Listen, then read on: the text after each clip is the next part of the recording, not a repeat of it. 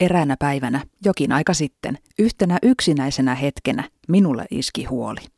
Jos kuolisin nyt, löytyisikö minun arkulleni kantajat? Kantajathan toki aina jostain löytyvät, jos ei muuten, niin seurakunnan puolesta.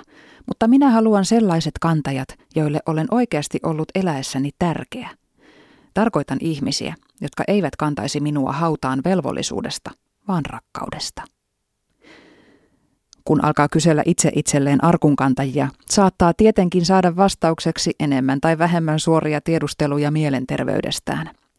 Silläkin uhalla otin asian puheeksi eri yhteyksissä. Yllätyin reaktioista. Kukaan ei suhtautunut asiaani naureskellen. Jokainen, jonka kanssa asiasta puhuin, ilmoittautui kantajakseni tosissaan. Mitä vakavammin asiasta keskustelin ystävieni kanssa, sitä selkeämmin näin ja tunsin, miten kaunista ja vahvaa ystävyyttä elämässäni on. Loppujen lopuksi se, että ihminen kuolee, on hyvin yksinkertaista ja helposti ymmärrettävää.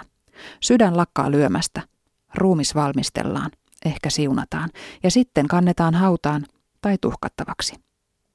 Mutta elämä, elämä se on ihmeellistä. Me synnymme tänne samoihin aikoihin joidenkin toisten ihmisten kanssa. On sattumaa, kenet tapaamme, keiden kanssa osumme samalle paikkakunnalle, samoihin opiskelupaikkoihin tai samoihin työkuvioihin. On sattumaa, keiden kanssa ystävystymme ja keihin rakastumme. Sattumaa tai johdatusta. Yhtä kaikki, me kohtaamme täällä ihmisiä, jotka tulevat meille niin läheisiksi, että ilman heitä elämää olisi vaikea edes kuvitella. Siitä syntyy vakaata ja isoa ystävyyden ja luottamuksen pintaa, johon voi nojata, jopa silloin, kun tuntee olonsa niin surkeaksi, että alkaa miettiä, löytyykö arkulle kantajat. Kaikesta yhdessä koetusta punoutuu vahva ja kestävä riippumatto, johon voi heittäytyä silloin, kun itse ei pysy pystyssä. Havahduin kiitollisena ajatukseen, että minun ystäväni ovat minun kantajiani jo nyt, ja minä heidän. Me kannamme toisiamme olemalla läsnä toisillemme, kuuntelemalla toisiamme, uskoutumalla toisillemme. Me olemme toisillemme niitä ihmisiä, joiden tukeen voi aina luottaa. Toistemme puolustajia, tuli mitä tuli. Ja jos kuolen ennen heitä, he kantavat minut hautaani, rakkaudesta. Mutta se on vain ohikiitävä hetki. Tärkeämpää on tajuta, että me kannamme toinen toisiamme läpi elämän ja sen jälkeenkin.